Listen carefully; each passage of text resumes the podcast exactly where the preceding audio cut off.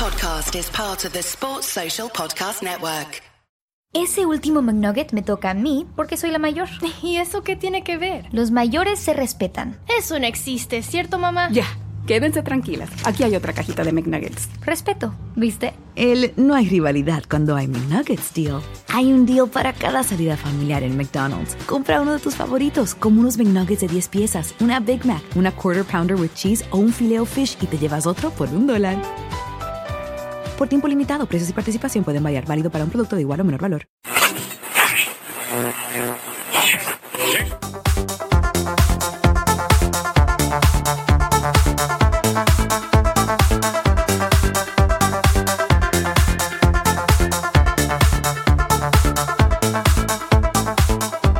Good evening, and welcome to the LFC Day Trippers midweek fix. The show is brought to you in association with footballprizes.co.uk. Um, this week's prize for anyone with a Liverpool interest is a signed and framed Jordan Henderson shirt. Uh, tickets are available for £4.95. It's a great prize, a great website. You know, tickets limited to 99 Get on there, have a chance. You never know, you might be might be in with a chance of winning something. Uh, so I'm your host, Keith, tonight, and I'm joined by Jamie Home. Jamie, how are you? All good, mate. Well, uh, I say that after United look like they've uh, just got another scaldy three points. But other than that, mate, couldn't be better. Don't worry about them and their spawny wins. Don't be worried about them. Too many people are losing sleep over them. There's plenty of time to go with this. Um, plenty of time for them to blow their mucking anyway and finishing about fourth. So I'm not worried yet. I'll caveat that way, yeah.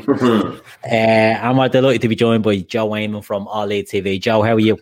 Yeah, good mate, good. I'm the same. I'm same as your man Jamie. Yeah, we don't want Man United top of the league, do we? yeah. But yeah, I'm doing good. But it's it's a weird one, isn't it? It's it's yeah. really strange. There, we were just talking off air, and you know they're not a great team. They're, yeah. they're Jamie. You were saying they remind you very much of old Liverpool, and you know it it can't go on, can it? I, I hope not. Uh, it it just makes it harder for me because I'm like obviously I'm I'm from Liverpool and there wasn't many Man United fans knocking about back home. And since I moved to Dublin I'm surrounded by United fans. So it just makes everything 10 times worse. I'm in WhatsApp groups with Man United fans and as soon as anything happens my, my phone doesn't stop. Uh, but yeah to, to look at the football side of things like they have they've been spurred on by Bruno Fernandes. He's he's fantastic when he's allowed to play his own game. I, I kind of think of a little bit of a flat track bully in a way um, do you know what I mean? They're very good at disposing of the, the, the weaker sides if you allow them to play their game. I, I kind of look at United. I was watching tonight. Look, Burnley aren't great. They were defending resolute, but if Man United, if if if Man United can break through that first line of the press, they break with such pace. The front lads are a real danger. And if Fernandes can get on the half turn or Pogba can, can get on the half turn and get away, look, they've, they've got some talented players. What I would say, I don't think it's anything to do with the manager. I just, I, I think they're being carried by individual talents and mo- special moments or a little rub of the green, whether it's been penalties or whatever. They've just got that art of, of finding a way to get the results. Um, I, I don't think, and I hope it's not sustainable over the course of the season. Yeah, it, it, they are getting a lot of luck. You know, they're not they're not having good performances, but at the end of the day, we went through last season getting wins when we needed to get wins. So and I'm sure Joe, you've seen that as well in the championship. There was mm. times when you just have to get over the line. Um, so you'll take whatever you can get. Yeah, um, we're going to be joined by Matt Hayes now from um, the Tottenham blog. Matt, how are you? All good. How are you, lads? Yeah, give us a thumbs up there. Ah, good stuff. Good stuff. Matt, we're only after kicking off. He said we'd hang around for you, give you as much. Yeah, can you hear us? Yeah, I can hear you fine. Sorry, my connection's a bit dodgy. Just open the laptop. Good stuff, good stuff. Um, so, right, folks, what we're going to do is we're going to have a little recap of the weekend's FA Cup glamour magic. Not so much bit of tragic for Joe, but we're going to look at um, a couple of focusing on, um, you know, the Liverpool game, obviously from a Liverpool angle. Uh, we're going to look at Leeds' unfortunate um, defeat there to Crawley, and then we have Matt to talk about Spurs, but also we've a former Marine footballer on the panel tonight. I'll give you a clue. It's not me. Uh, is going to uh, give you the, the, the lowdown on Marine and just what the, a game of that magnitude would mean to a club like that. Um, we're going to then look at the maybe the season's expectations for the teams going into the second half of the season. If we think there'll be any transfer business done for for any of the clubs, and um, then look forward to any uh, games that are coming up for for the teams as well. So, look, the, the FA Cup, Joe, I'm going to start with you on this. I watched the Get, game. get it out the way early, Joe. Yeah, Get it yeah, the. Rip the plaster off. Rip the plaster off. And look, anyone in the chat, throw his comments in, throw his chats in. Uh, you know me for hosting. I am absolutely brutal for putting the the comments up on the screen, bro. I'll give it an extra special uh, attention tonight. Um, if you have anything for the lads. But Joe, look, it was it was a shocker, wasn't it, at the weekend? Um, Yeah. How I watched the game and it was one of them that I just thought Leeds are comfortable enough here. They didn't really look at the races and and I seen a bit of your um your watch along and you weren't happy with the subs right at half time. No, no. It, it- do you know what we was been? We've done obviously done it to a death on the channel now, uh, and the Leeds fan base has. But I think it's the first time for me ever, really, since Bielsa's been in, that I've said he got it wrong. Um, he obviously had these subs because Bielsa's so meticulous. He'll have had things worked out. They'll have worked on certain patterns. This is what we're going to do. We're going to get to half time. We're going to bring in Jenkins, Casey, and uh, Harrison. Um, and he did that. And the game was nil nil. Had he have kept with that same 11 that we started, I think over the course of 90 minutes would have probably had a little bit too much quality and won the game. Yeah.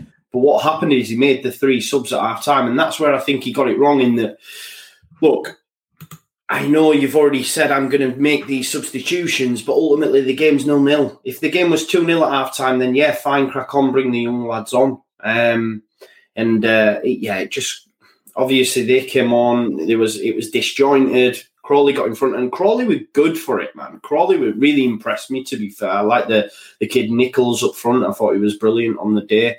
Um, and we were at the races, but this is Leeds United, mate. We we have form for this. Histon, um, you know, there's been loads over the years. Sutton, Newport, um, Sheffield United back when they were down there. You know, we, we, have form for this. So if anyone was going to get um, knocked out, if anyone was going to be a cup up shit, it, it was us. I was hoping that Spurs were going to lose to Marine so it'd take the shine away. but then Spurs showed us how it's supposed to be done. You know what I mean? That's that's how you're supposed to deal with that sort of uh, level of opposition. I know Marine are uh, a bit further down than, than what Crawley were. And Crawley were in good form, but yeah, it wasn't acceptable, mate. It wasn't acceptable. Um, Bielsa told us he was going to give it a bit of respect, and I don't think he really did because he played like KP at centre back and put Pascal Struijk in DM. But I think that's obviously KP's uh, on a ban for a, accumulation of yellows. So I think he's going to play Pascal in the DM for Brighton. So he's obviously trying him there. and- yeah, moving people around. I think that's a very Bielsa thing, isn't it? That he if he'll foresee that and he'll, he'll make that move. Where it might for the you know, if I'm looking at that, I'd be saying, well, why is he doing that? But as you Mhm. said, you know, Struijk. Uh, yeah, Phillips has a, a ban coming up, so it's yeah, it's it's get Yeah. Struijk in there. Um, Kiko Casilla, Jesus Christ, Yeah, yeah. The, the less you see of him, the better at this Yeah, stage. He's so bad, mate. Like he, the the thing is, he's one of the highest earners at the club as well. He's on like Crazy. 40, 41, 42 k, which I know seems pittance to what you guys are paying. No, your, no. but, um, we we brought him in in the championship. Obviously, he came with great pedigree. He's been in Champions League, but he he's won Champions League. But let's be honest, he was the third choice keeper. Yeah. you know? They were very quick to say that, weren't they, on the thing, oh, he's a Champions League winner, you know. Um, yeah, exactly. So, um, yeah, he's just not great. I mean, he could have been four. He could have been four. He came out for the kid Waters. I don't even think they played the full strength either. This this kid Waters has got like 16 goals in 18 games. I think he's only 21. He's been on fire. Uh, he could have had one. He could have had four. He came uh, came sliding out like he's obviously. The, I don't know if everyone knows this. There's he was done for racism as well when we were in the championship. So a lot of the club, a lot of the fan base wanted him gone anyway. yeah, He stayed. still there. Yeah. Yeah, exactly. Same. Um, yeah, it's it's a strange one, um, and I don't think anyone's going to compare for him. And and Yeah. Leeds are going to have to take a big hit if they want to do if they do want to sell him in January. They're going to have to stump up for some of his wages and stuff. He's still got two years left on a deal, so unless Kiko has a burning desire to go back to Spain as quick as possible, he'd probably sit on that money, you know. So It's it's what can we the do? Dangerous thing, isn't it, with these big Mhm. contracts when a, when a player doesn't work out, and while some Mhm. clubs can absorb it, like we see Manchester United bring in Alexis Sanchez, right? The knock-on effects of that have Mhm. been huge, but they can absorb a player on Yeah. an ex- extortionate wage. Even Liverpool and Spurs, like two other clubs that were represented here, like we wouldn't be the biggest maybe payer. I know it sounds ridiculous. We have players that are on big money and all that, but it, the, the the model isn't to you know waste your money on, on players like that. So it's a tough one. And it must have been a kick in the bollocks when you see uh, Mark Wright of Towie coming on and getting a game against you. Like that is really taking the piss, isn't it? It was, mate. I was on the watch long and I said it after in my post match. I said that was the ultimate fucking the, the, the piss take, man. Come on. He wasn't getting no game if they were, if that game was in the balance. It was like he'd had his documentary crew, and I was saying, I said, they'll put this documentary out and the ending will be him coming on for like three minutes against Leeds United and be like, he's done it, man. He's won. I was like, we're the butt of that joke forever, man. So yeah, it, it wasn't good, man. That. Can I ask Joe, mate, just as, as, a, as a Leeds fan, going into the season, and I suppose now, obviously, hind, uh, fresher with hindsight, what would have been your expectations for Leeds going into the season? Like, what would you have said would have been, you know, a, a, a fair goal to set yourselves? What would you have been happy with? Do you know? Do you know what it is, mate? I'm not the probably best Leeds United fan to ask because I have like crazy aspirations. I still think You were, you were winning the league. well, not so much, but I thought we'd get Europe. I'm still of the thinking that we just might miss out on Europe this season. I genuinely believe that over the course of the season. Obviously, ultimately, you just want to stay in the division. Um, of course, being away 16 years, but I knew under Bielsa that we were gonna we were gonna do bits in the division because the the the style of play is actually better suited to the Premier League than it is the Championship, which is a bit mad, really, but it is. You know, um, we're given space, and you know we have a, a not not so much more time on the ball, but a lot more space to in, in which to do our bits. Like in the Championship, sometimes it was you know attack v defense, trying to break down a, a stubborn Luton side, for example, who basically put ten men in the box. You know what I mean? So um, it was always going to be better for us. Um, I think the frustrating thing I've found of late is that that it's just coming up against the top six sides. Like we started so well against Liverpool. Obviously, we drew with City. What a great game of football! But then obviously Man United and Tottenham's happened, and it's. I think it's it's a bit of a running thing now that people expect us to get spanked by top six sides all the time, which which we quickly need to get over that.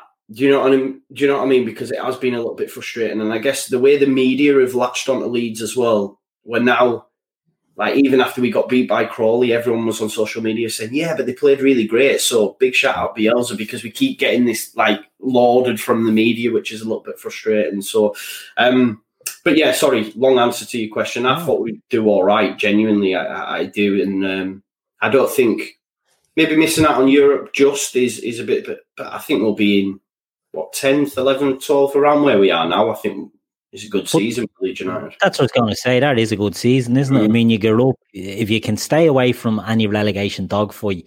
And look, I've, I've spoke to you before, Joe. I think you'll do well. I think you'll you'll beat the teams that you have to beat. Ori Crawley wasn't the one, but we know there was changes made to that. You'll probably get hopped off in, in some big games, you know, as you have been. Um, but once you take care of the other business, I think is you should be fine. So it'll be interesting to see how it goes. But we'll come you know, on to you know the difficult thing, Keith, just to finish. To finish, I think with Bielsa, he has a very uh, definitive way of playing, and he has preached this to his team um, every waking day that they're in training during games, telling them not to panic, even when every urge of them as being, uh, you know, young players. If you're in trouble, you kick it long. You know what I mean? You play percentages. He wants them to play, play, play. If if the first sign of trouble or a specific opposition, he says, actually, I'm going to abandon everything that I've taught you and we're going to try and shut up shop today.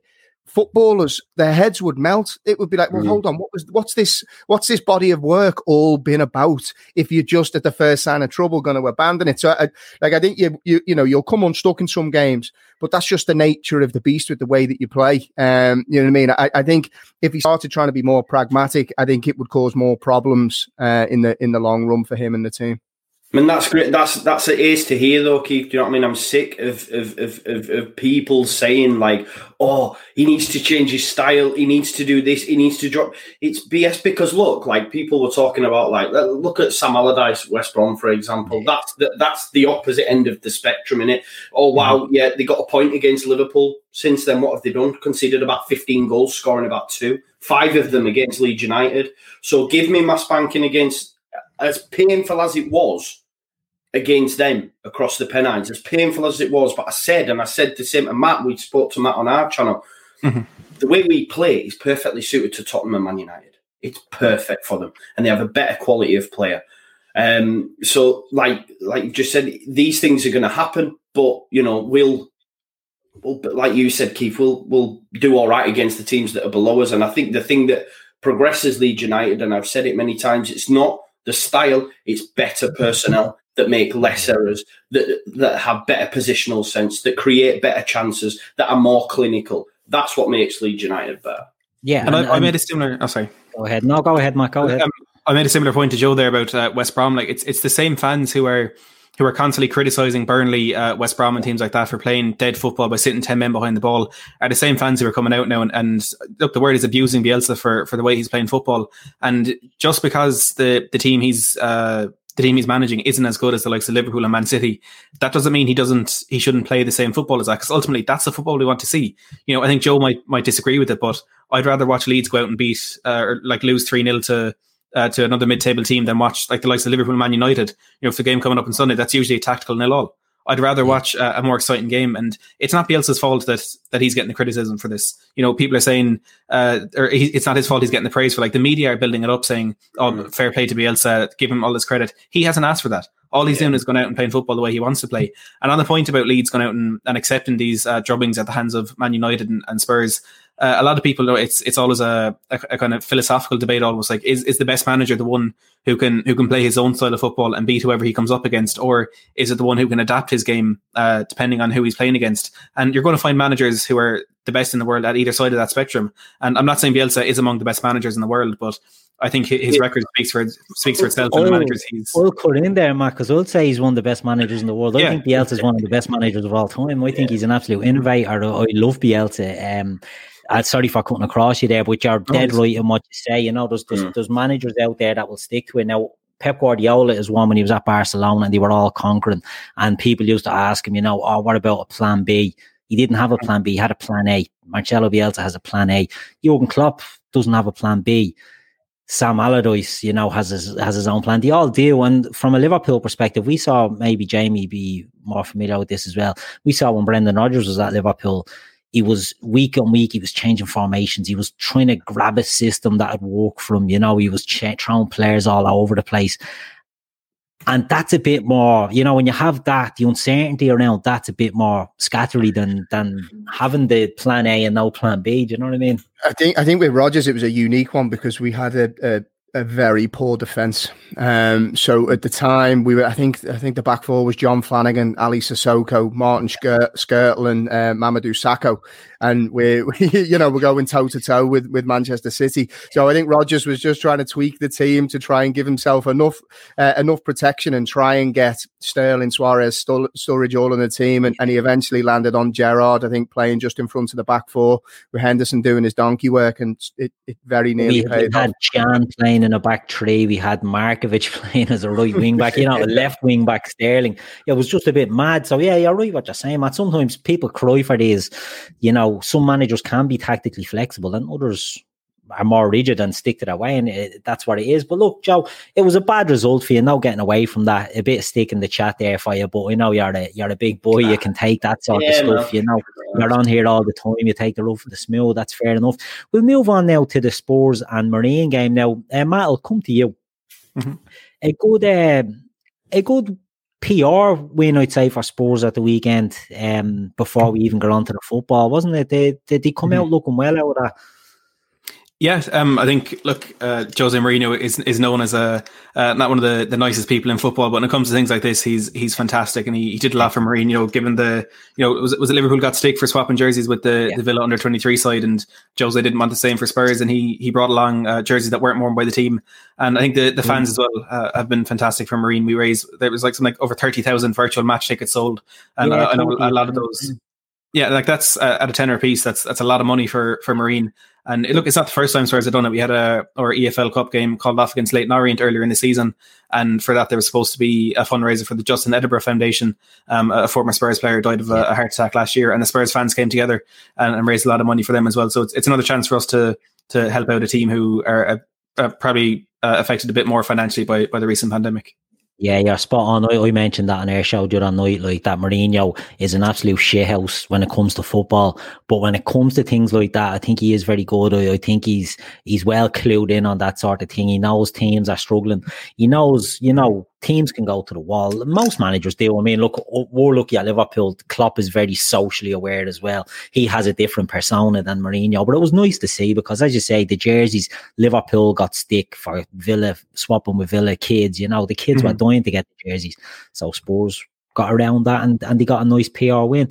Um, Jamie, an ex-marine player how did you feel looking at that game like the, the build up to it the the excitement i suppose around it because it was a big um a big toy, you know, it was a big toy for the, the FA Cup tour, probably the big, biggest game of the round. How did as an it was amazing, it was amazing to be honest to, to watch it. It was strange as well, you know, when you've when you've made the walk into the into the pitch a, a load of times, and then all of a sudden there's Gary Lineker and, and, and Ian Wright stood by the side of the pitch. It was it was strange, fantastic because I have to say, I mean, I, I played non-league for a good few years, um, and it was a, it was a good weekend overall because I used to play for Chorley as well. So Chorley and Marine, both clubs have have, have gone far beyond their their expectations in, in this year's cup. And, and what I would say, you know, for for the semi-professional clubs, we used to pretty much shape our whole season around a cup run.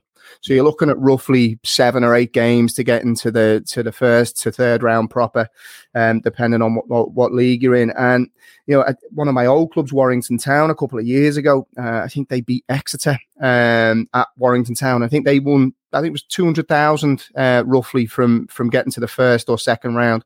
And what they were able to do, renovate the stadium, play the players' wages for a couple of years, build an Astro at the side of the. So this is this is basically going to make the club sustainable now for you know the next five, six, seven years from a wage perspective. Um, it just takes the pressure off. Um, it probably means that they can go out and acquire better players, which means that they'll be able to move up the football pyramid. Um, and you know you've got to remember these lads are working full time jobs. That was one of the things I don't think people realize. You know, I, I could have been working during the day. Then I've got to travel because you're traveling all over the country. You're traveling to, let's say, Newcastle on a on a Tuesday night. Let's say you get thumped five 0 You're getting home at three o'clock in the morning. You've got to be up at seven for work the next day. You know, it's it's a tough ask not only for the players, for the, the staff. The clubs don't exist if it wasn't for the helpers. You know, to so to see some familiar faces getting in front of the camera um, and have their their day in the spotlight because they a lot of the time for the for the helpers of the club, it's a thankless task. They're probably not getting paid. Um, but what I would say, you know, for a club like Marine, it's a community club. I think a lot of fans are probably becoming a little bit. Um, the, the, gap has never felt wider between Premier League clubs and their fans and their players. Um, and a lot of fans are getting turned off. It's becoming very corporate. It just it feels more of a product now, and the players feel like a, a product. Whereas with clubs like Marine, you can go in, have a pint, get get some food, chat to the players in the bar after, and there's this unbelievable sense of community.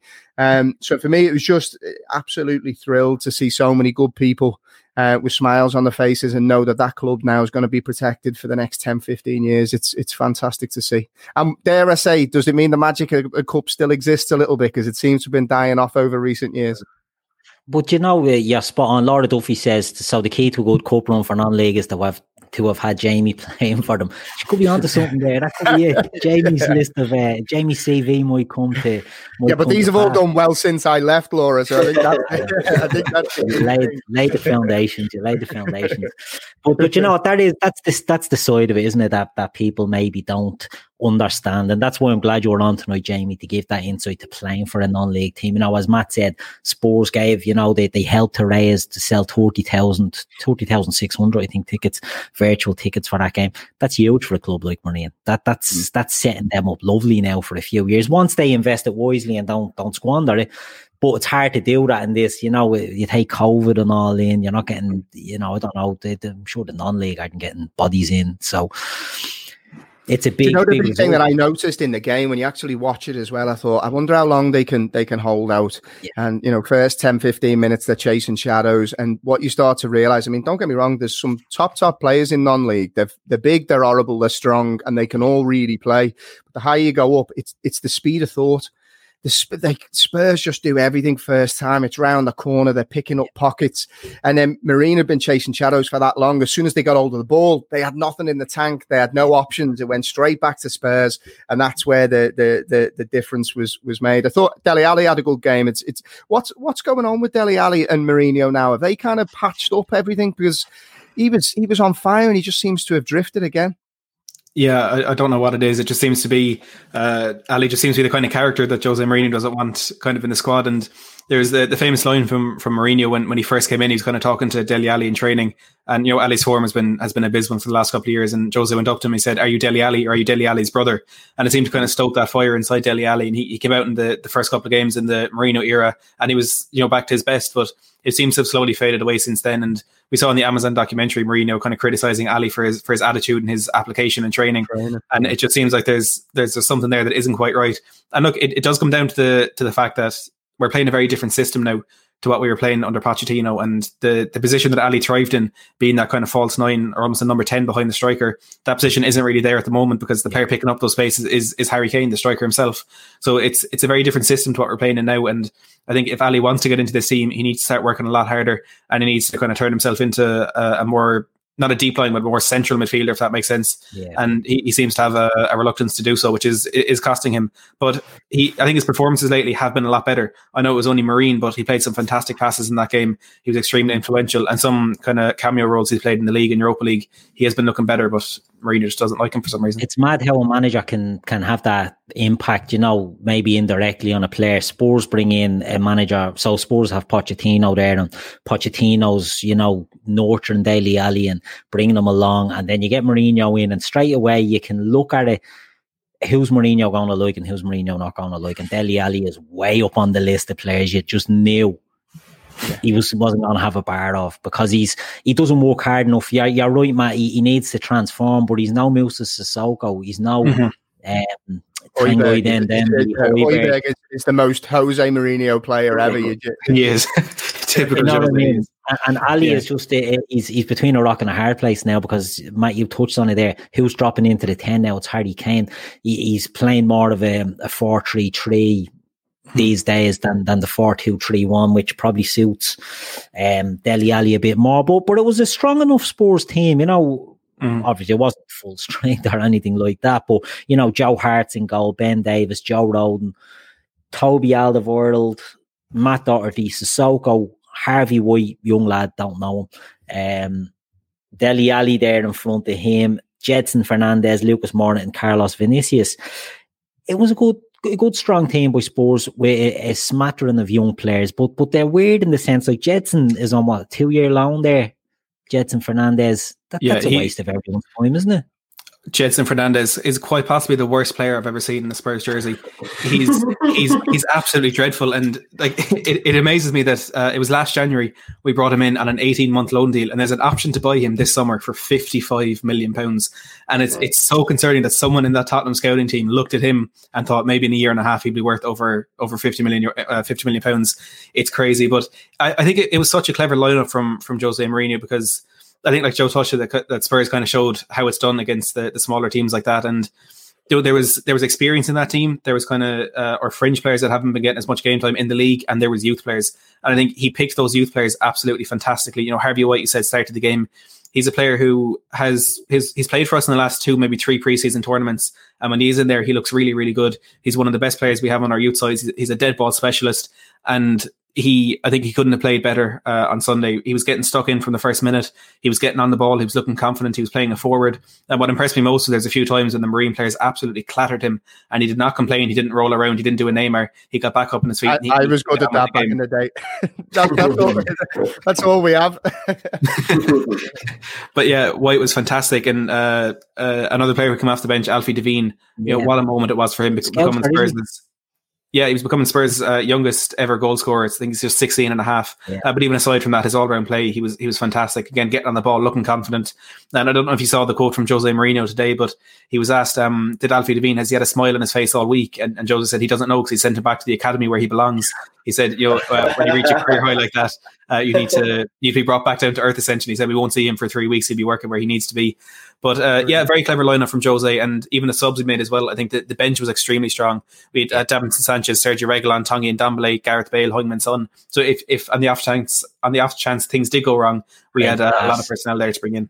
Yeah, exactly. It, it, was a good, good. Um, like I said, it was a good, good turnout for everybody. I think that game, it, it, it nearly you know, Marine were never going to win it. They they got a, a, good dropsy for the game and when they probably thought they wouldn't have. And Spurs got games for their fringe players. Now Carlos Vinicius got a hat trick. Mm-hmm. What do you what do you make of him as a as a player to back up sort of Kane as as the main striker? Have you been impressed? He's on loan as well, is he? Yeah, is he on loan? He, he's on loan from uh, Benfica as well. Actually, it's, it's an eighteen month loan deal. Um, we have the option to buy him um, I think it's for about forty million pounds. I think it's next summer. So Spurs have done that quite a bit recently, in getting these uh, loan deals with options to buy. But he's he's certainly on the, the the very opposite end of the spectrum to Gedson Fernandes. He's he's struggled game time, which I'm I'm quite confused about because the only Premier League game he's played in so far. He came on in the last 10 minutes against West Brom. And although he didn't directly influence anything, he was, uh, go back to even Dele Alli, when, when he played with Harry Kane, it was Harry Kane making the move, dragging the defenders away, and Alli making that late run. And Vinicius was able to take up that role. He dragged defenders away, and it was it was ultimately a Harry Kane header uh, that won that game for us. In the Europa League, he's been fantastic as well. He's uh, he's had a goal involvement every single time he started for Spurs. He has, I think, three goals, three assists in the Europa League. And of course, you know, you can say it was only Marine, but he took his chances superbly um, on Sunday. I thought that that third goal, especially on his left foot, looping into the far top corner, it was it was a fantastic one from him. And he's one that I, hope we will see in the Premier League a bit more in, in the coming months as the fixtures get more and more congested. Uh, as we're going to be uh, probably playing stronger squads in the Europa League and as the FA Cup progresses as well. He's a, a very exciting player, and I think in terms of in terms of players that we could get into back up Harry Kane, you know, there's always going to be that feeling of players coming in knowing they're not going to be the first choice striker, but he's someone who's really grafted throughout his career. And this was a fantastic opportunity for him uh, to become a Premier League player, and that loan with the option to buy gives him a chance to prove himself. And I, I, think it's it's a very clever way and a very clever player to identify to be that man who will probably be willing to be second fiddle to Kane. Ese último McNugget me toca a mí porque soy la mayor. ¿Y eso qué tiene que ver? Los mayores se respetan. Eso no existe, ¿cierto, mamá? Ya. Quédense tranquilas. Aquí hay otra cajita de McNuggets. Respeto, ¿viste? El no hay rivalidad cuando hay McNuggets deal. Hay un deal para cada salida familiar en McDonald's. Compra uno de tus favoritos, como unos McNuggets de 10 piezas, una Big Mac, una Quarter Pounder with Cheese o un Filet Fish y te llevas otro por un dólar. Por tiempo limitado, precios y participación pueden variar. Válido para un producto de igual o menor valor. Yeah, I've just checked. He's 25. I thought he was only a young mm-hmm. lad. Like he's, he's not even a young fella. He's been at Napoli and then only went to Benfica there and summer of 19. So seemed to have gone under the radar quite a bit. But look, he's landed I suppose, and it looks like a clever bit of business for you. But as we said, it's it's sort of the opposite end of Joe's FA Cup experience. it, it's a good one for you. It's it's a horrible one for Joe. Jamie, before we move on, we'll quickly talk about Liverpool. I mean, one of the other big moments for me that we you you touched on the magic of the cup being back. You know, there's two games that show that it was there the Aston, oh, I don't want to overdo it and all, but but the Aston Villa goal against Liverpool was a similar feeling for me as well. Um, in the sense that looking back, I enjoyed that as well. Seeing the unbridled sort of joy that that kid and his mates, you know, the whole team got. It wasn't like even just a young flit in the team and he done well and he was with the senior pros and didn't know what to do. It was a gang of them. It was just a, a gang of kids celebrating. You know, it, it did show that there is still that magic and that bit of passion that's in there. In a time when we probably need to see things like that do you know what? I think fans nowadays they're in such a rush to be offended or outraged by something that's happened during a football match. You know, poor performances now seem to be the end of the world. Like this is this isn't anything new. And and Liverpool fans, you know, were so up in arms about the first half performance and it was an embarrassment. Look, mm. Liverpool were always going to win that game. Yeah. You know, an Aston Villa young lad has just uh, scored a goal that he will remember, his family will remember for the rest of his life. How can you not be a football fan and smile at that celebration yeah. and the interview after the game? Like, you know, I'm a Liverpool fan and I, I probably enjoyed that more than I did the Liverpool goals because mm. look, it's brilliant. That's you know, it's it's it's a magical moment. Um, and to be fair, look, Liverpool weren't great first half. Uh, sometimes it can be difficult when you play games where you're expected to win. Yeah. Um, you know, they kept the they kept the ball very well. Um, Aston Villa defended for the lives, but the, their legs were always going to fall off at 60 minutes. I think football fans forget sometimes it's a 90 minute game of football. Um, you know, Liverpool could have been a couple more goals up delighted for Villa that they got that goal. What a moment! Um, but then Liverpool went into cruise control. A couple of key changes second half. Uh, Shaqiri and Thiago gave us that creativity centrally, um, and it became very difficult then for the young lads to um, to to cope. But no, all in all, I think there's been a few occasions over the course of the FA Cup weekend where yeah, it does seem a little bit, you know, everything's so centered around money and the Champions League now that the domestic cups have taken a back seat. But it was just good to see a couple of moments of magic across a few of the games. Yeah, very true, very true. Um, look, we'll move away. Well, do you know what? We won't move away from the cup. Man United away, we got in the bleed next round. That's a bit of a stinker for Liverpool, Jamie, isn't it? I mean, not that I've any fear of Man United. I'll put that out there now. I, I give them a bit of stick in, on these shows and all that. I don't particularly fear them. They could beat us. Who knows? It, the point is, it's another poxy Premier League cup draw that Liverpool get when we don't have a chance to to blood in these youngsters, which we probably will play young lads, but you know, you play young lads, we get punished. It's you could deal with a bleeding a lower leg draw, you know what I mean? It's a couple of handy draws like City. I think that's yeah. the thing that annoyed me more is I always knew that Liverpool were going to get a Premier League club because it just seems par for the course at this stage.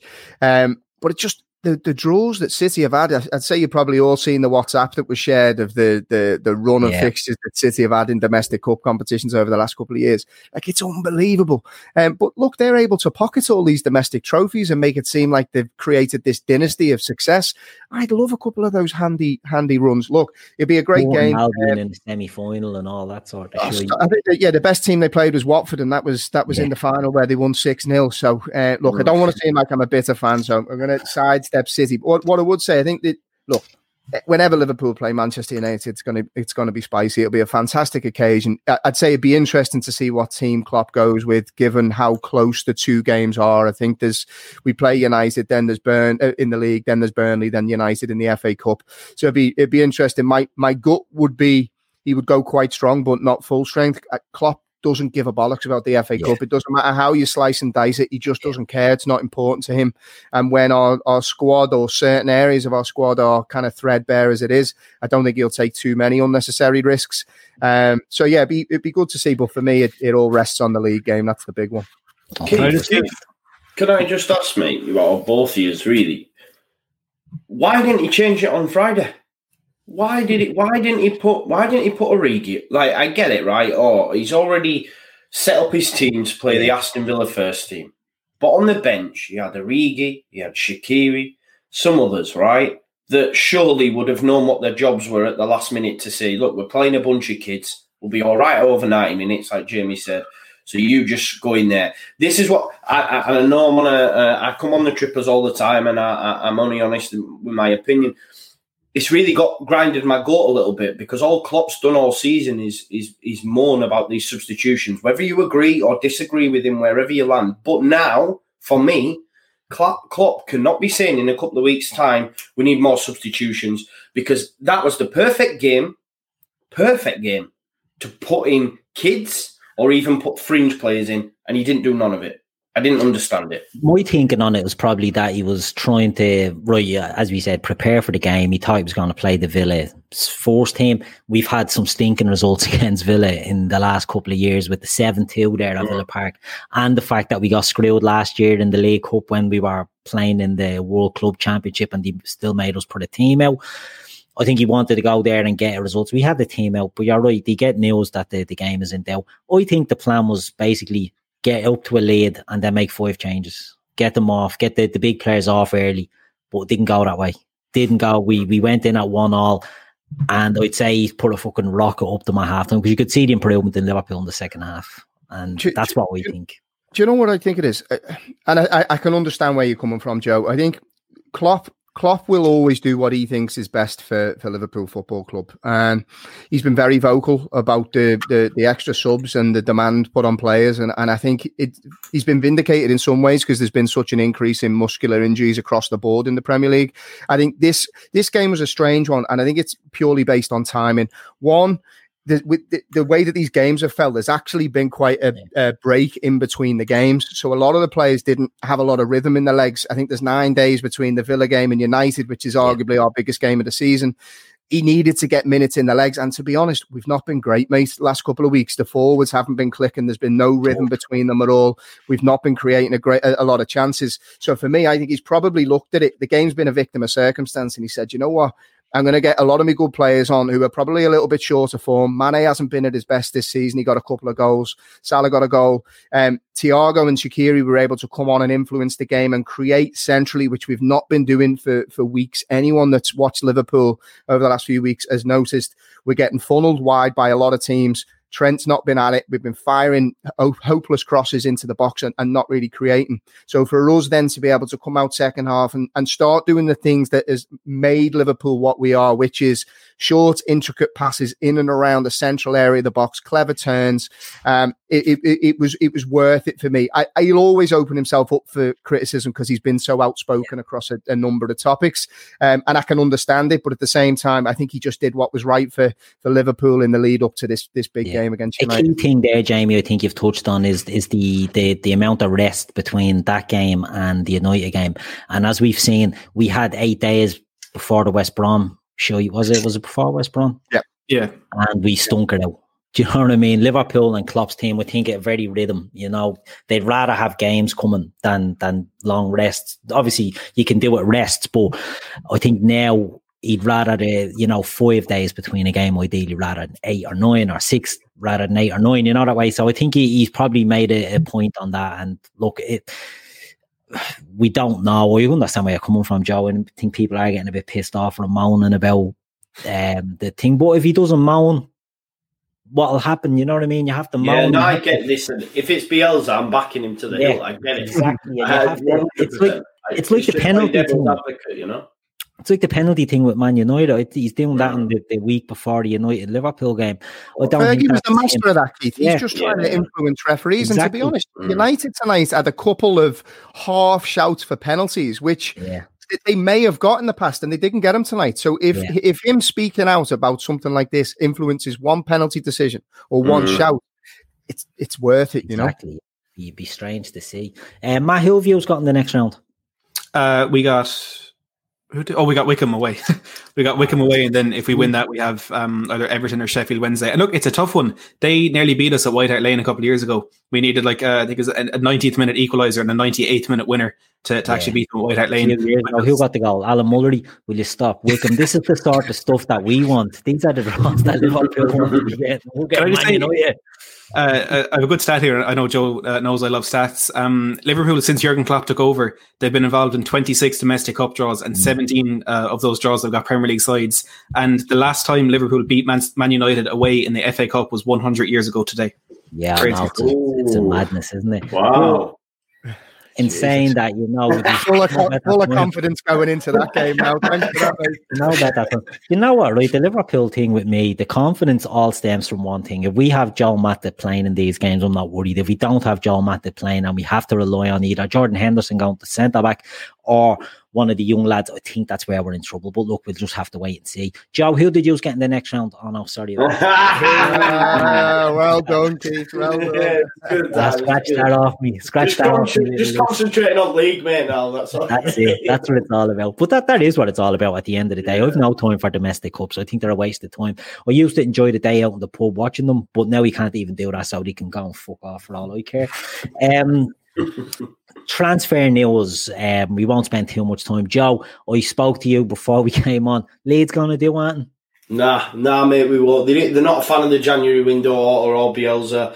Um, I think they think they've got enough. I, I know I shouldn't count my chickens before the hatch, but I think we'll be all right this season. I don't think you'll need anywhere close to 40 points. I think yeah. maybe three, four, five wins we'll be we'll be sound. So I don't think we. I would like us to, as a fan. Naturally, everyone does, I think, but I just don't think we'll we'll get much done that. Yeah, even out the door, like you said, Casilla, it'd be nice to get rid of yeah. him, but it's not likely to happen. Yeah. And you, you seem to be focusing a lot on young players there at Leeds. That's always yeah, a um always a good good avenue. Is there any Yeah, yeah. We brought in young kid Sam Greenwood in the summer. Um, there's another lad as well. We brought in from Ajax, uh, Crysencio Summerville. Oh, yeah, yeah, the winger, is he? Is he? Yeah, he's special. Um, looks really good, but because like this season we stepped up our academy status to Premier League Two, you know, so that's what they're looking at is is fleshing all that stuff out. So we got that conveyor belt of talent coming through, and that's what Bielsa likes as well, you know. So yeah, I don't think we'll do much business. It'll be summer for us, mate. New left back, uh, new midfielder to help shoulder the burden with Klich. Um, they're the they're the main main things for me. Good stuff, good stuff. Yeah. And Matt, do you expect Spurs to do anything in this window? I know I've seen links with um Sabitzer there at RB Leipzig, uh, and so I've seen another link um, of a forward. And you, what what are you hearing? Do you think there'll be anything yeah. done or? Uh, there'll there'll be absolutely nothing done. Spurs are in a we're in a weird sort of situation now where we can't buy players unless we sell players, but we can't sell players because we have too many injured players. So it's it's a it's the most unfortunate paradox there. Um, I think the, the, phrase of Tottenham's window so far has been interest but nothing advanced. Um, I had Fabrizio Romano on my own channel there last week, and it's the only thing that seemed to be coming out of his mouth was there's interest but there's nothing advanced, and it, it's it's upsetting for Spurs because we we do need to invest at the moment. I think we do need an attacking midfielder, and Sabitzer would be the perfect man. Uh, we're being linked with Nicolas Gonzalez, uh, a winger from from Stuttgart, yeah, uh, Argentina. Mm, yeah, yeah. Jose Mourinho was asked about him today, and he just said, uh, "I haven't heard anything about him." Uh, Julian Araujo, uh, a right back for LA Galaxy, we're linked as well, but there, there's nothing major. I think Sabitzer, if we're going to get him, we'll probably wait till the summer. And there's been a lot of talk about centre backs. Um, Sergio Ramos, Milan Skriniar, and even Sven Botman's name has cropped up a bit. But if Spurs do any business in terms of incomings or outgoings this January, I'd be very surprised. Yeah, I think it's going to be quite all around. Uh, Jamie, from a Liverpool point of view, can you see anything getting done? Um, do, you, do, you, do you see it's bringing in a centre back, or, or do you think it's not? Ese último McNugget me toca a mí porque soy la mayor. ¿Y eso qué tiene que ver? Los mayores se respetan. Eso no existe, ¿cierto, mamá? Ya.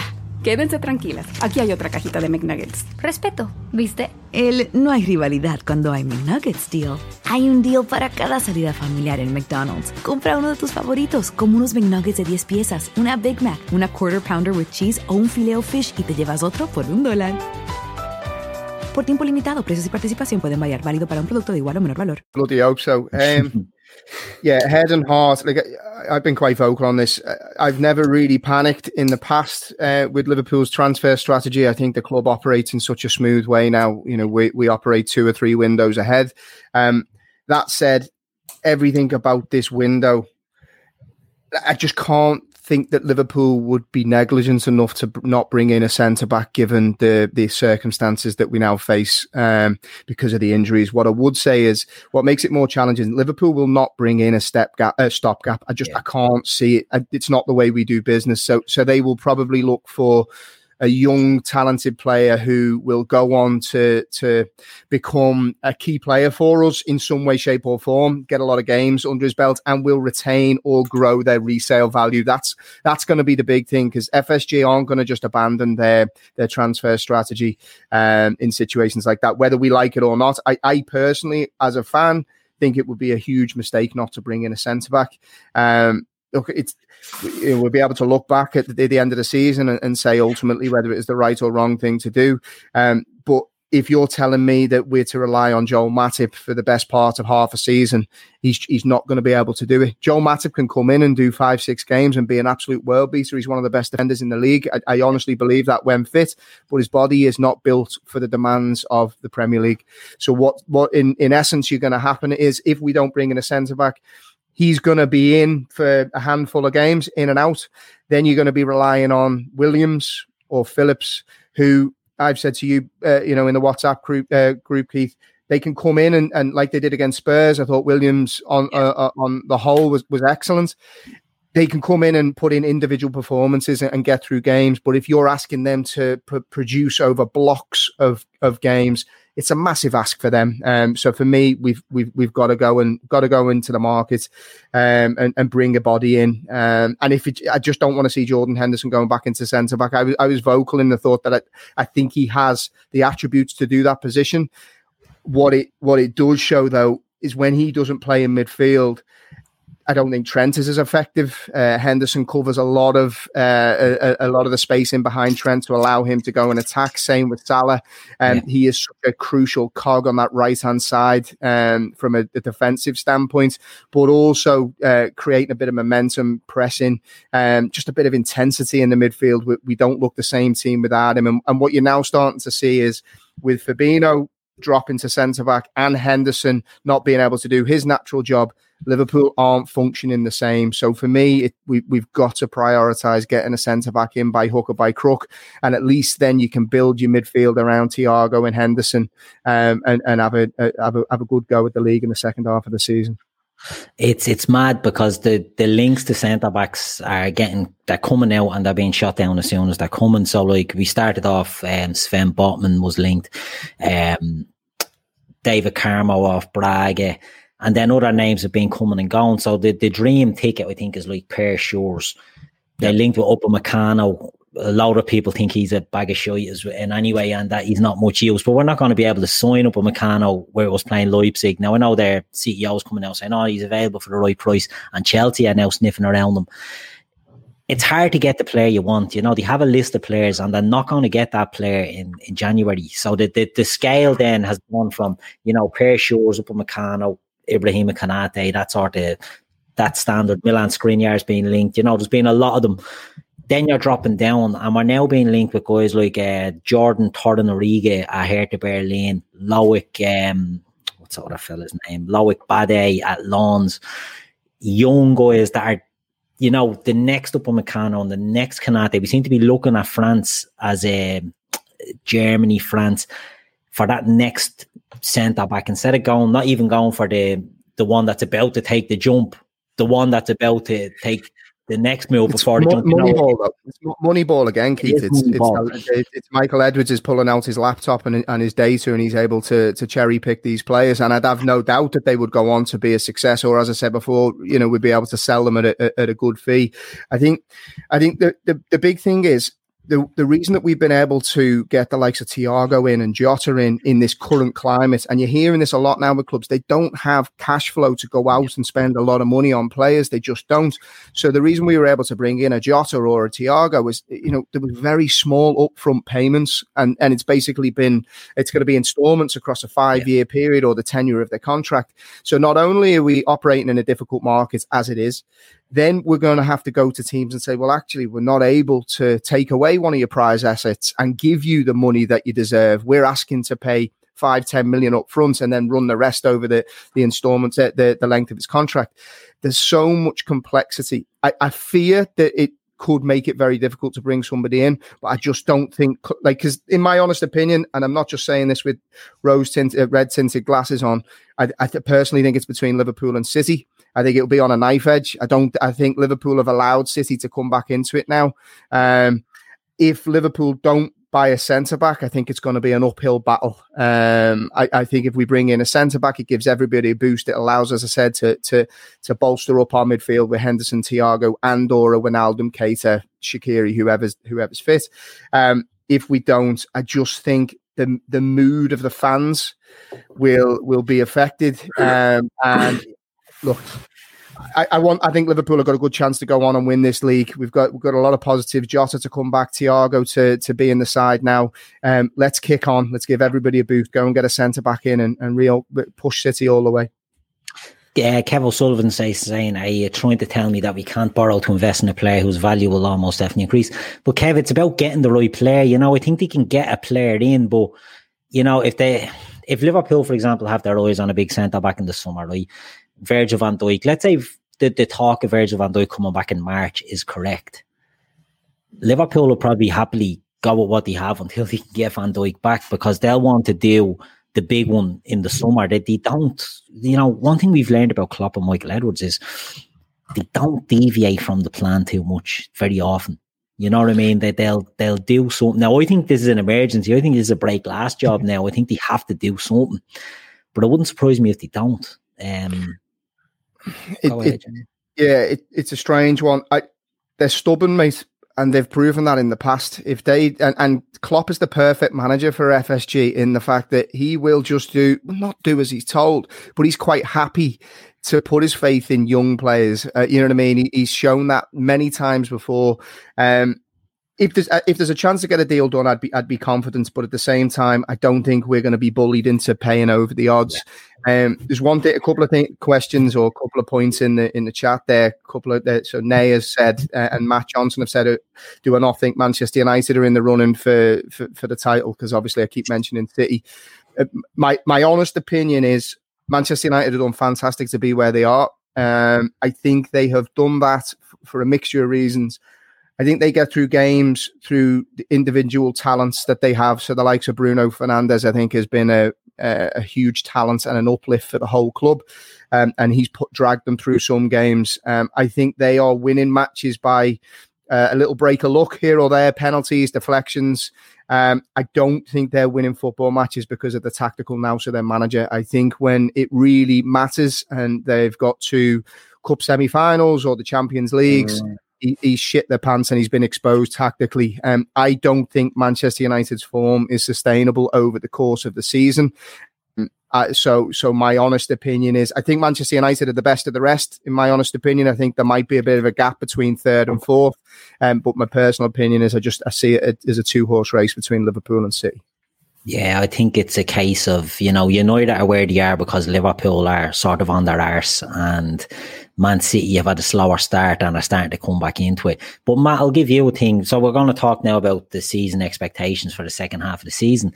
Do you see Spurs getting into the mix there, into that sort of top four, or, you know, can they get into third? You know, can what what do you expect from Spurs for the second half of the season? Um, it's it's really a difficult one because you know people always make the point that we're relying so heavily on, on Harry Kane and Heung-min Son. You know, it's it's just not sustainable. Now, I would argue the same arguments should be made with regards to Man United and Bruno Fernandes, but with Spurs, you, you never know what you're going to get until about like five ten minutes into a game. You can usually tell uh, what it's going to be like, and it's the in the past it's been the games against the, the big six teams that have really let us down and we've been you know picking up points against the, the stragglers at the bottom of the table but that seems to have flipped now with us like dropping stupid points against the likes of Crystal Palace uh, against Newcastle and you know Fulham tomorrow night. It's it's a game we think we should win but, but you know we might not. And now we're picking up you know the, the 6-1 win at United uh, the the win against City wins against Arsenal as well. Those are the kind of games that we're winning now. And it's kind of for that reason it's hard to judge you know where we are because we just do not know what uh, do not know what to expect, and we're just such a different team to what we were under Pochettino. And uh, I said after the game against Everton, the first game of the season, we lost one 0 to Everton. I said I'd take top six because things will quickly turn sour under Mourinho if this is going to the season we're looking at. And then we went out and we beat Southampton 5 2, who had had a fantastic start. We beat United 6 1. We got into that period. Then, um, after the last international break, we had seven games coming up, which were uh, City, Chelsea, Arsenal, Palace, Leicester, Wolves, and Liverpool, which is an incredibly daunting seven. And I said, if we come out of that uh, anywhere near the top of the table, I think we can win the league this season. I think we will win the league this season if we get through that period. And it started really well, but then we played Palace, then we played Liverpool, then we played Leicester, and things really fell apart. And I think we're very lucky now that we're in uh, at this stage of the season, haven't had what I hope is our bad patch of the season, and we're still only what is it seven points off the top of the table now with that yeah. game and Manchester United. We're still in the mix, and that's really important for us ha- having coming out of that uh, really difficult period. But it's it's strange this season that the, the congested period, which is usually the, the festive period for Spurs, is the next couple of months because we had our Christmas Eve game or our New Year's Eve game called off. Uh, we had a few other things uh, moved around in there as well. So it's it's going to be really interesting to see how we actually fare once it gets to you know we have a period before the before the uh, Carabao Cup final. We could potentially have um, an FA Cup semi final on the Sunday uh, a league game on the Tuesday and a Europa League semi final on the Thursday, and then the Carabao Cup game on Sunday, which is absolutely bizarre. It, it should never be allowed to happen, but it's it's that uh, that I think will uh, really come down and, and, be the difference for Tottenham this season. And when you're thinking of that, I think our squad depth is the most important thing. And um, I, I, said it earlier in the season. I thought Tottenham had the, the best squad depth in the in the league, but then those kind of fringe players started getting on the pitch, and I realised we're in a lot of trouble. So I think like I, I, said league early in the season, I'm going to say top four now uh, as a hope and as an expectation because look, the teams around us are. It's it's been a while since we've had a league where the teams around have been such a poor standard. You know, look at Arsenal, which is extremely funny, struggling to get into the top half of the table, and the likes of Liverpool, of course, not at their best. City started slowly. Uh, United, although they are top of the table, they they, they don't seem like a, a, title winning team. So I think because of the the lack of quality in the teams around us, I think is, is our biggest chance to get something this season. And I can see us winning it. Uh, I think we'll win the Carabao Cup. I think we can beat City in that one. Maybe a Europa League as well and top four. That, that's where I was going to come to. You know the the chance of winning cups at mm-hmm. Spurs. You know there is a chance there. You go out and you play Man City. Anything can happen in that. It's in April, isn't it? They've pushed that back. Mm-hmm. But Jose will not he'll take that Europa League seriously as well because he done it at Man U, he done it at Porto. You know, he's won that cup before, and he he knows a run in Europe is a run in Europe, whether it's the Champions League or the, the Europa League. Could that impact you as the season goes on? Do you think? Yeah, no, I, I, definitely think it can because you're, looking at every other manager rotates a bit in the cup, and look, I know Jose did that, but if, if that's the strength of the team he's playing against uh, Marine in what was the biggest uh, mismatch in FA Cup history, you'd be a bit concerned about he playing in, in, the fifth round if if we do end up facing Everton then, and you know the, the fatigue will start coming into things, and you know it's it's been a, a massive debate in the Spurs fan base uh, over the last couple of years. Uh, you know, would you rather win the FA Cup or get into the top four? And you know, in the past, it's always been getting into the top four. You know, a trophy would be great, but with, with Pochettino, it, it, was a project and we were building something. And the, the thing you need to, to help build you a team is the, the attraction of Champions League football. So it was always, let's get into that top four and, and build from there. But now we're in a situation where we look, Jose Mourinho is a short term manager. No Spurs fan is going to try and tell you otherwise. We, we, we have him in for the now. We want trophies now. We want success now. I don't care about five years' time. We want to reap the benefits of having this man at our club. And then all of a sudden you think, well, an FA Cup is probably better than a top four because look, we, we have the, the pull factor for players. We saw that in the summer with Reguilón choosing Spurs and managing to get Gareth Bale back as well. The likes of Jose and the stadium and the facilities that we have will attract these really big players. But when we're in the situation where we just want success now, it's the FA Cup that I prefer. It's the Europa League that I prefer. Of course, I'd, I'd love to be in the Champions League. I'd love to finish in that top four. But in terms of the the benefits that we want from Jose's time at the club, we need to end that trophy drought. And if, if Champions League is what we have to sacrifice, as difficult as, as it is to say, I'd rather win an FA Cup or Europa League than, than you finish. Europa League, you get into the Champions yeah. League, and anyway, don't you? So yeah, that that is the other hand, uh, the other side of it as well. Yeah, there to, to to go for. Um, Joe. Leeds, second half of the season. I know we yeah. touched on it earlier. You can see them sort of staying around where they are or pushing up, you know, between that sort of 12th, 10th. Um, do you, do you think there's going to be any worries with your squad in the second half of the season, or can you see them last? And a lot of people criticize, you know, oh, they won't last the pace, they won't last the pace. And I know you I've been on your show and you said, but we played 46 games in the championship. Yeah. Now, the, the, level is a bit higher and it's that little bit quicker. Even as Jamie was saying with Marine and Spurs, you know, championship, the Premier League does know mm. the intensity is that little bit higher. Can you see fatigue kicking in on Leeds, or do you think you're not worried? It's just a case of the, the quality is just a little bit short. Yeah, yeah, I'm not worried about that. You know, it's uh, it's a media narrative that's been around Leeds United and Bielsa for a very long time. This whole chat of burnout. Um, I mean, we had someone telling us that we got promoted because of COVID the other week. Do you know what I mean? So it's uh, yeah, um, it, it's always been around. But no, look, we we've like I said to you, Keith. You know, we played 46 games last season uh, and the season before throwing in the cups there as well. We're obviously now out of the cups. Um, so no, I think we'll be we'll be all right. I genuinely, I know people laugh at me, but I still think we'll have a we'll we're in with the shout of Europa League, man. I know people will laugh at me, man. I, th- I do think we'll miss out. I do think we'll miss out, but um, yeah, I think we'll we'll do all right over the course of the season. Not really. That's the thing about us being out of the cup now. It's like I guess for the last two seasons, obviously we've been chasing that dream of getting back into the Premier League, and it's all like boom. But now that the cup's gone for us, it's like, hmm, do you know what I mean? I know it's like 16 years back, but it's uh, it's been a long time. But yeah, it's a bit meh. You know what I mean? Is that what I don't want to have to accept that as a Leeds United yeah. fan, and I, I, I'm we're a big club in my opinion, yeah, and that's why with Bielsa and the current management team we we have, we will get stronger and we will progress, and it won't be long before we are back in Europe. I genuinely believe that. Obviously, it might not be this season, but um, that'll happen, you know, because we are we are a big club, and then yeah, I don't, I, I, would never want to accept that, you know, that like oh we're all right, being a say a Burnley or a Palace or whatever, you know, not really not really going anywhere, you know, and I think Leeds will uh, will will progress. But as for just my opinion on on the whole on the like Matt there, I think Tottenham will get silverware. I think they will get top four uh, this season. Uh, definitely, I think they will finish fourth. Um, do you, no, I think that might go to that team across the Pennines, unfortunately, but they definitely won't win the league. You know, this chat of them are we in the title race and look, the top of the league, I guess you could say they are, but they're not really. You know, I, I agree with, with, with, Jamie. Like he's been fan wanting in all the big games. Um, he's got to four semi-finals now and lost them all. Yeah. There's obviously a reason for that. When you that's more than Fergie.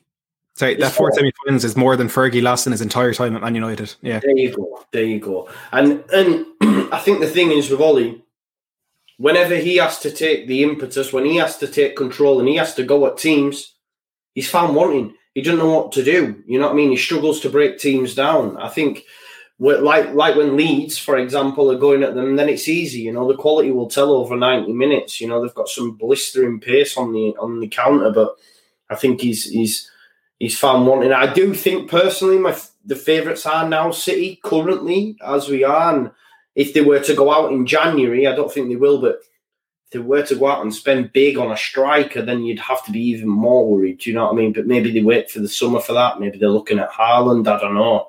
That'd be oh, some. Maybe they're going to announce Leo Messi on a pre-contract for the summer, and that gives them a big boost. And Sergio Aguero signs a new deal, and the whole place gets a big, a big lift. I think that's what could happen at, at really? City, but who knows? Who knows? Mm. Joe, before mm. we wrap that up, um, I want to give you a little chat about uh, Frank Lampard. Yes, yes. Not having not having the best of times at the moment.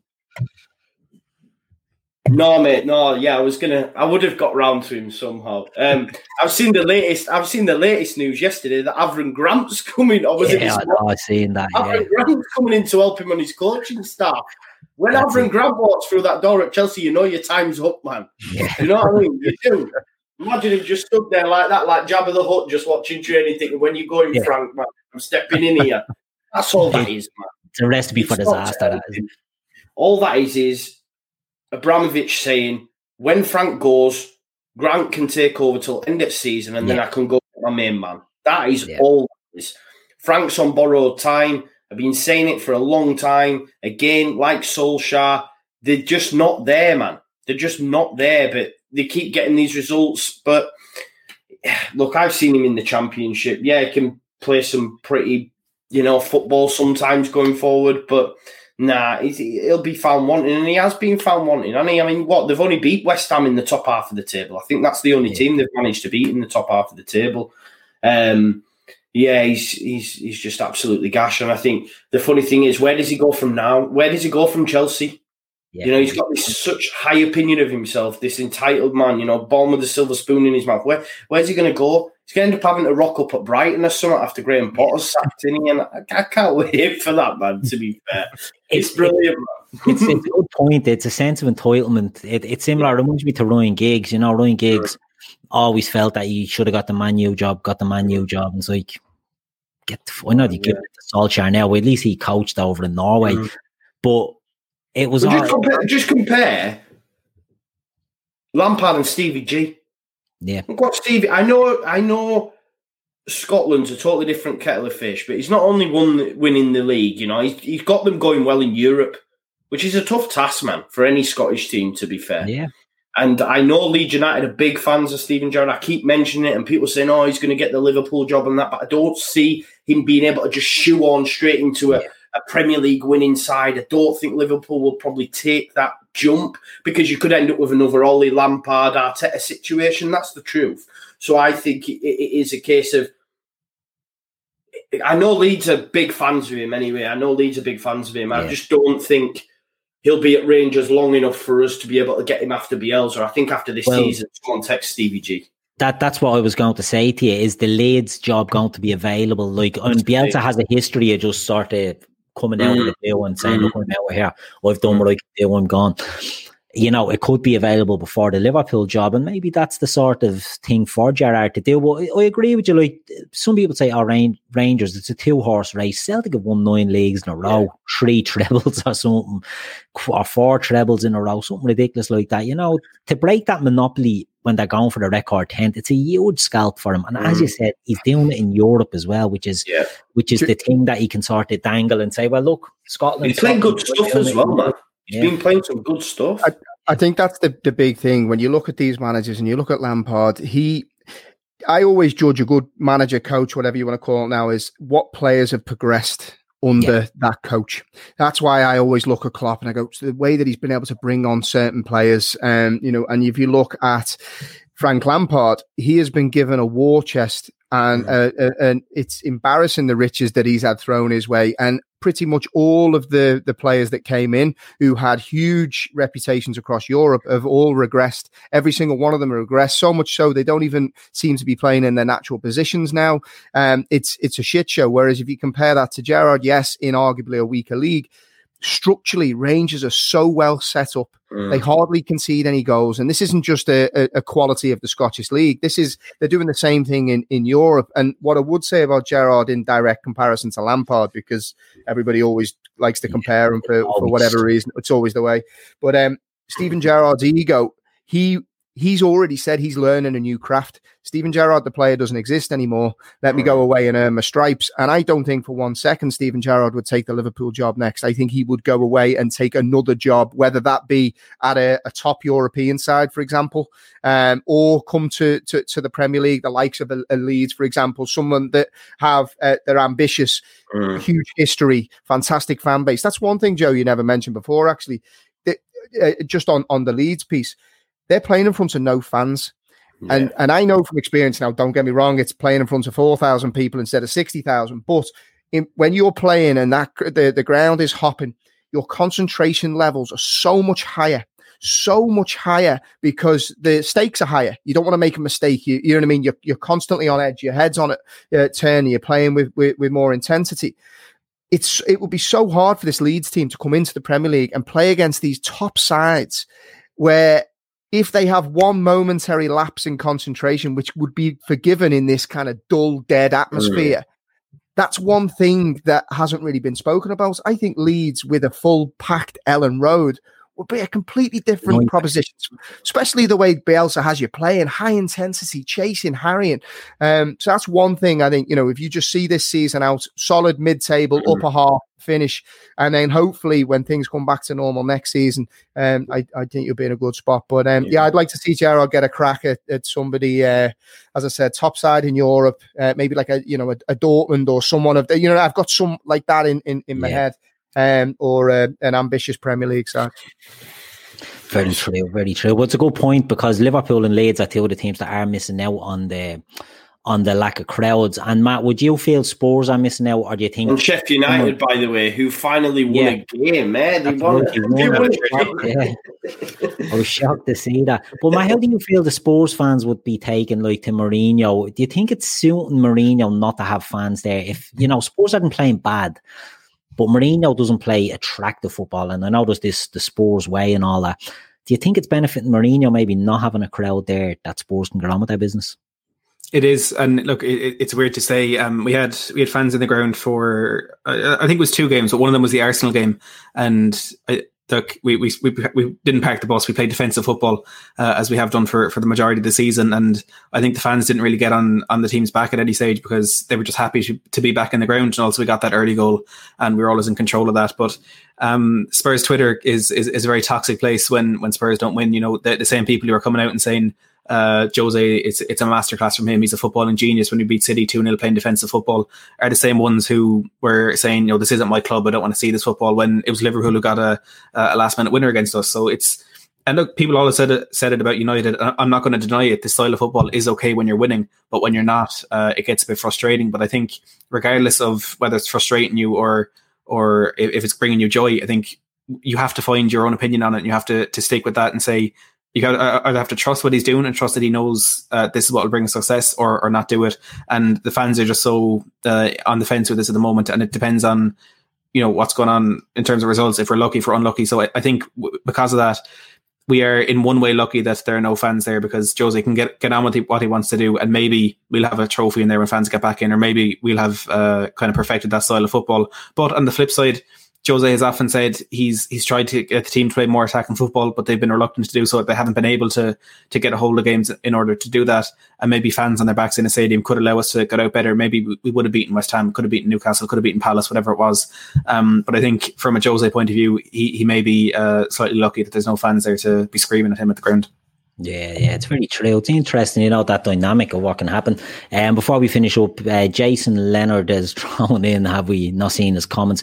Jason, if you're new to the show, you might learn when I host, I do be that engrossed in the sort of the on-screen chat that the the group chat to sort of fly by. So I, you could have been lashing in comments and they're just going boy, and I'm not seeing them. So apologies.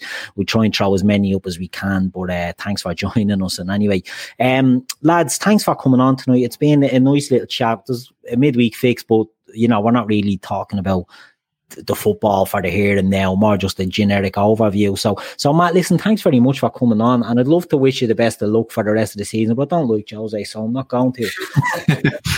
Fully understand.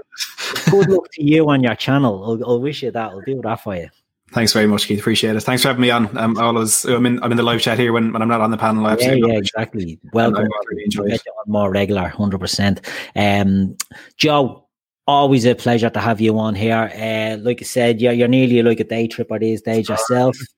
I know. I feel bad for criticising Liverpool these days. I'm like, oh god, they're gonna, they won't be happy with us. Oh, you stick to your guns. You stick to your guns. You don't want any of that pandering in here. You know what I mean? We're not about that.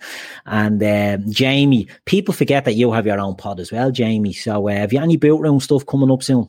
Yeah, but finally, uh, so the other two uh, contributors, uh, one's working in America, and he's absolutely mad busy last couple of months. So we haven't been able to get any get any out. But there's been talks in the background of hopefully getting uh, a couple of podcasts over the next few weeks. So fingers crossed. Uh, yeah, we should be able to get some out soon. Yeah, so look at just anyone in the chat. Like these are three of the best sort of channels and podcasts apart from ours, you know. But if you don't subscribe and listen, tune in because the, the stuff these lads put out is absolutely top shelf. Um, so look, predictions. We need to do predictions for the United game. Everyone's been asking us in the chat there. Let's do it. Um, sorry, lad, you're going to have to give predictions for the United game as well. I'm not even going to insult you as with use our predictions. Ah, we will. Joe, Leeds home to Brighton. Who's winning? Oh, Leeds.